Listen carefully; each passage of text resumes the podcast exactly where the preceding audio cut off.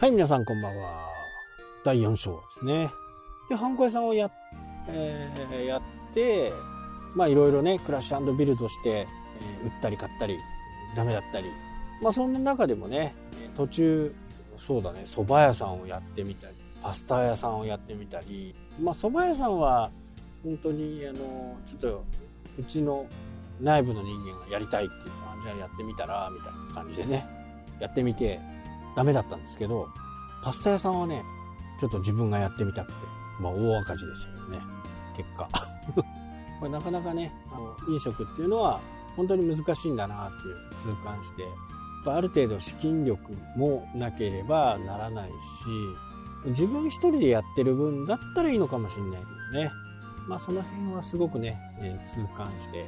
まあこの辺は別にね、まあ、やっぱりお店を閉めるっていうのは結構ね、精神的にはよろしくないですよね。オープンする時ってなんか意気揚々としてますから、何のことはないんですけど、楽しいばっかりでね、これどうしよう、ああしようとかね、取らぬ狸のなんとかってやつ。ただやっぱり閉めるっていう決断をする時にはね、そこに働いてる人たちがいますから、まあそういう人たちとね、話していかなきゃというところは、まあ辛い経験というかね、まあアルバイトばっかりだったんで、社員はうちのハンコ屋さんから連れてった。でもね、あの、アルバイトで一生懸命働いてくれてる人にはね、本当に申し訳なかったなっていうふうには思ってますけどね。まあこれも人伝いなんです。蕎麦屋さんも社員でしょパスタ屋さんは東京の人がね、まあこういうふうにやると儲かるよというふうになって、まあ自分もいろいろ計算してみたところ、まあいけるんじゃないかというふうに思ってやって結果失敗したと。まあそんなここんなんでね、いろいろやってきている中で、えー不動産の方に関してはもうなんかね、なんか宣伝をするとかっていう風なことってあんまりなかったんですね、その時代。どちらかというと、そのレインズっていうところに出せば問い合わせが来るみたいなね、注目のところであれば。なので一般にこう、一般の人たちにね、知らせるようなものっていうのはほぼほぼなかったですよね。でもやっぱりハンコ屋さんの場合はだいぶ違うんですよね。やっぱ一般の人たちに多く知ってもらうのが必要なんで、ハンコ屋さんを始めて1年2年ぐらい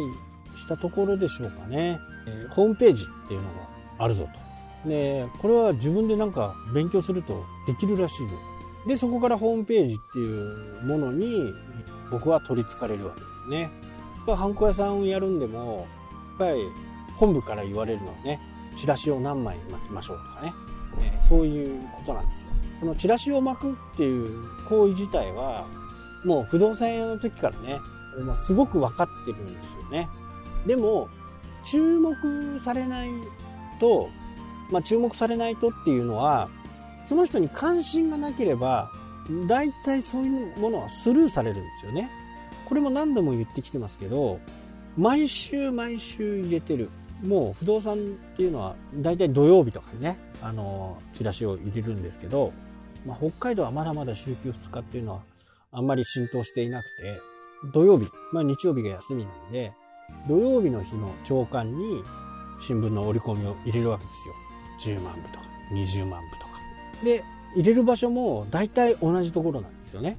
で10万部、まあ仮に10万部、ちょっと少ないですけどね、10万部っていうのは不動産に関してその頃は少ない枚数なんですけど、えー折り込み代が3円、今はちょっと変わってると思うんですけど、3円30銭ぐらい。プラス、印刷代がありますから、印刷代がね、もう、うん何百万部ってするんですよね。初めの予算、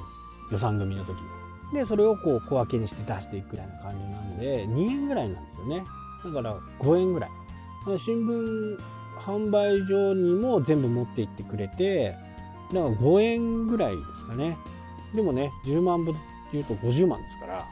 まあ、その金額を毎週毎週かけてね、同じエリアにこう、ばらまくわけです。にもかかわらずよ、同じところに毎週毎週巻いてるにもかかわらず、お客さんとね、こう、モデルルームで話をすると、ああ、こんなのあったんだねっていう風に、今日、この今週土曜日初めて知ったわっていうふうにお客さんが言うんですよ。不思議だなっていうふうにね、その頃は思ってたんですけど、まあいろいろ勉強していくうちに、あ、興味がない人が、チラシが入っていようが、関心もないんだなということが分かってくるわけですね。まあ、どういうことかっていうと、